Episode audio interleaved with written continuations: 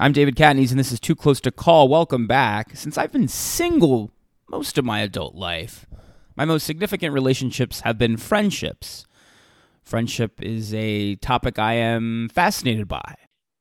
And my guest today, Dr. Marisa Franco, is a psychologist and author of the new book, Platonic How the Science of Attachment Can Help You Make and Keep Friends. And as I was reading the book, I was really struck by two graphs that I just want to read to kick us off the conversation. That really that really stuck with me. Right in your first few pages, you write platonic love lies at the lowest rung of the hierarchy. Our cultural uh, our culture uh, places on love. Um, but I've learned it's a devastating loss to us if we dispose of it there. And then later on, you write about how um, friendship is cast as a lesser relationship.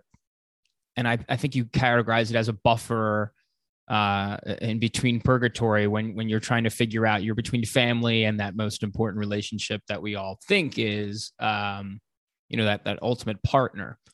Why do you why do you say why do you argue that platonic love lies at the lowest rung? Yeah. Well you know my motivation to write the book was going through a breakup starting a wellness group with my friends where we we um, meditated we cooked we did yoga and realizing that oh i'm suffering in this breakup so hard because of how i perceive love. I i perceive it that romantic love is the only love that makes me worthy. It's the only love that counts. And if i don't have that love in my life i have no love in my life. And i look around at my friends and i'm like well why doesn't this count?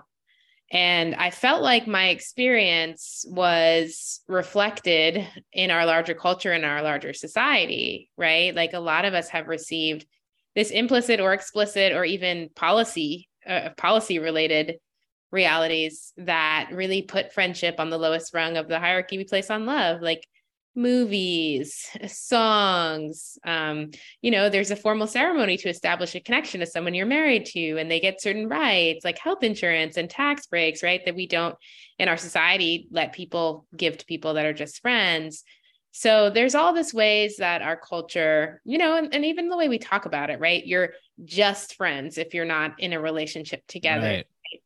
Right. Um, or you need someone to complete you, suggesting that when you find this one person, you don't need anyone else anymore. So it's also just like embedded in our language. It's really, really everywhere. And I think that this this hierarchy that we place on love harms everybody, whether you're single, whether you're in a relationship, right? Like nobody should depend on one person to get all of their needs met. And it's a recipe for loneliness. So you actually write, I want to get this quote right. Friendship is cast as a lesser relationship, a buffer to soften the purgatory between leaving our family and finding a new one. You also have some history in the book that the ancient Greeks found friendship superior to romance. So how did we get from ancient Greeks believing that to where we are now where you know you you come back to this theme throughout that we usually we place partners above everything and friendship comes at the bottom. We even put work, other things, everything comes before friends. We, we don't have a problem with canceling on friends. We don't have a problem with letting friends down. How did how did we come that far? Yeah, it's a really fascinating history because um, it wasn't always this way. And in fact, even fairly recently, it wasn't this way. Um, you know, in the early 1800s and before, friendship was very much romantic. And what I mean by that is not sexual. People weren't having sex with friends because, by definition, friendship is not sexual, but they were holding hands with friends, cuddling with friends, sharing beds with friends, writing love letters to friends. And Frederick Douglass even said, like, my friends are really what shook my decision to leave the plantation most of all. So that was really normal. What changed is, you know, at that time when people were so intimate with their friends, part of it was that the assumption was that you can't deeply connect to someone if they don't share your gender. So you're going to marry this person, right? And they're going to give you resources and it's going to be an honor to combine names with them, but don't expect that deep intimacy because only if you're in the same gender can you experience that deep intimacy. Um, at that time, too, homophobia, as we understand it today, was different. You were stigmatized for having sex. I'm sorry, there's like a drilling going on. Can you hear that? I can't. Okay. Uh, okay. it's on your side? Yeah, yeah. Oh. It's like. Oh, no, I, I can't hear it. All so right, I'll continue. we're that. good. Yeah, so homophobia was different than how we understand it now. People were stigmatized for having sex with someone of the same sex, but not for engaging in a constellation of behaviors that could suggest deep intimacy between genders. So, so then basically what happened was in 1867, Sigmund Freud, Richard von Krafft-Ebing, two psychiatrists, they started to argue that if you have sex with someone of the same sex, you have an entire sexual orientation that is that is off that something's wrong with you. And you ha- and you've developed this whole entire identity that has led you to want to have sex with someone of the same sex. So before then it, there was no such thing as sexual orientation. After then now it's like oh all these different behaviors could suggest this disordered sexual orientation. So there's no more holding hands with your friends. There's no more sharing beds. There's no more sharing deep intimacy with your friends right? You know there's no more writing those love letters to your friends. Even friends used to go on honeymoons together because any of that could suggest that you have this disordered sexual orientation and so in the research this phenomenon is called homohysteria the fear of being perceived as gay Mhm. and it particularly harms men's friendships where we want intimacy and connection but sometimes we get afraid that oh if it's too intimate then it's you're gonna gay. Exactly. So we can't do all the things that make us connect with friends. Like we're not free in that way. Yeah, you talk about how men need an activity as a buffer to kind of open up. They got to go play basketball or they got to hunt or they have to fish. Like women will go to a coffee shop and just catch up, but men don't really do that. And I think that's what based into just gender stereotypes. Yeah. Yeah. This Atlantic article called it the third object. Like men need a third object that will sort of block them from having to to get too intimate. But you know, the reality is that men need intimacy just like women do. And men will try to practice that intimacy within the context of their romantic relationship, suggesting that they still really want it. And when they have they have the opportunity or they have that safety, they are being really intimate. They are being really vulnerable. The difference that I see between men and women, for women, our script for friendship overlaps with our script for our spouse. We will be just as loving towards our friends. I love you so much. You're my soulmate. There can be Intimacy. There's a lot of vulnerability. And for men, what we tend to see, and obviously general these are generalizations, there are exceptions, that the script for friendship really differs from the script for a spousal relationship. You're just, and again, this is a heterosexual people too, another caveat, but it's sort of like I'm with my friends to just hang out and do fun activities together. Right. And with the boys, we're just out slinging beers with the boys. Yeah, exactly. And then with my spouse, I'm going to be vulnerable and tell them how much I love them and experience touch with them. And so that I think is part of the reason why we see men's friendships are half as vulnerable as women's and they share half as much affection as women do and are more likely to have no friends. Yeah, I don't I don't think you address homosexuals challenges with friends in the book, right? There's not as much research on gay men versus straight men. I know you talk about straight men and the male friendship crisis because of sort of that intimacy barrier. Is there not as much research on if gay men have as much trouble making long lasting, you know, significant friendships? Yeah. I mean, I feel like in the literature on like gay friendships, there is this, you know, chosen family that what when what I tend to see happen more generally, right? Is I think sometimes we assume if we don't have a romantic partner, we're disconnected. But what mm-hmm. we see instead is that people fill this vacuum of connection with other types of relationships. So for gay folks, right, you know, they run the risk of being excluded from their family, right, because of their sexual orientation. And what that means is they can fill that vacuum. You don't, do you hear the beep? What is wrong with this street? It's all right. It's all right. Yeah. I heard a little bit, but that's fine. okay.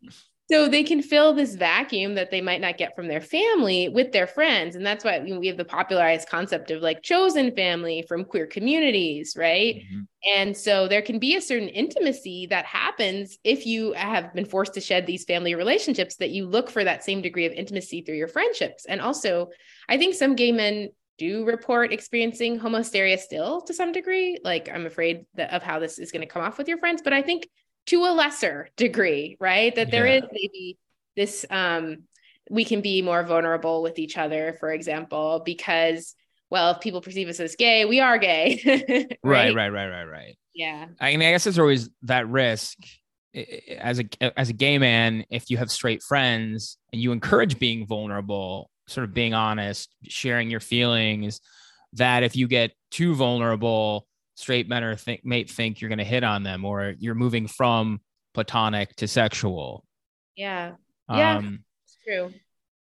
So I want to talk a little bit about how people change when you, you can have someone that's a good friend and then gets married.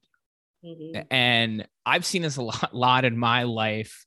And you know, you, again, you you address this a paragraph in your book talking about how, you know, partners, some partners, and I think we all know them, rely on their significant other to become their best friend. And this is going to sound odd, but sometimes weddings are a little sad to me because I see what happens after the weddings. You lose touch with that friend. You don't, you don't hang out as much. And frankly, some of it makes total sense. They're usually on a path to having children, they're going to spend more time with that person. Um, but I wonder, what do you think of couples and partners who totally in bed with each other once they're married or once they're a couple and how that affects friendships what does that mean for their relationship going forward yeah well first i'll say that you know, I think all of us have been impacted by this very um, narrow view of relationships that we find this person, right? And they're who we invest in, and then we kind of de-invest from all of our other relationships, right? And um, that's really harmful for a marriage, to be honest. I mean, from the research, the research finds that when you get into conflict with your spouse, it disrupts your cortisol release, but not if you have quality connection outside the marriage that if I make a friend, not only am I less depressed, but my spouse is less depressed, that having quality connection outside of the marriage increases my quality of life overall, that turning to different people to help me deal with different emotions also increases my well being. And so, what this research kind of suggests, and then what, what it also says is that people that just depend on one partner the natural ebbs and flows of that relationship they're so much more devastated by the ebbs than people that have quality connection outside of that relationship right. so i think we sometimes see like the marriage and the friends as antagonistic when we should see them as synergistic like you having friends helps you be a better spouse to me. Me having friends helps me be a better spouse to you right? But the reality is that even though you know this is what the science tells us not everybody sees it that way. And for many people their script is we're going to get married and get very insular right? And i just talked with a friend about this recently and she was like yeah i think i was unhappy in my marriage because i thought i was the only person i could hang out with and now i realize it's not and i'm hanging out with right. more people and i'm feeling better um, but yeah for those people and not all of us have the script right? There's some people who get married and they still very much invest in their friendships but some people do have that script where they're like, now it's time for me to not hang out with my friends as much and and you know hang out with my spouse only. And obviously you know you have more time constraints because now there's another person that takes your time. It's kind of natural that you won't have as much time to spend but some of us kind of still choose to actively invest in friendships and some of us don't. And obviously um, that can can cause some disconnect like to me it's like i don't know i guess it's like wild to me that we've normalized I've been your best friend for like 15 years. We've been the first person to go to each other. And now you should just accept that I'm not going to invest in this relationship anymore because I got like that, that. That's normal. It's kind of wild to me, to be honest. yeah, it is to me too. And when people say they're marrying their best friend, isn't that bullshit or just a problem? I, so I don't see it as a problem to marry your best friend. In fact, I think that's good. It's actually related to better mental health and well-being when you marry your best friend better sex a relationship that lasts longer which is so interesting right because we think friendship is less than romance but then what makes romance so good is when we're we feel like we're close friends connection. Yeah. yeah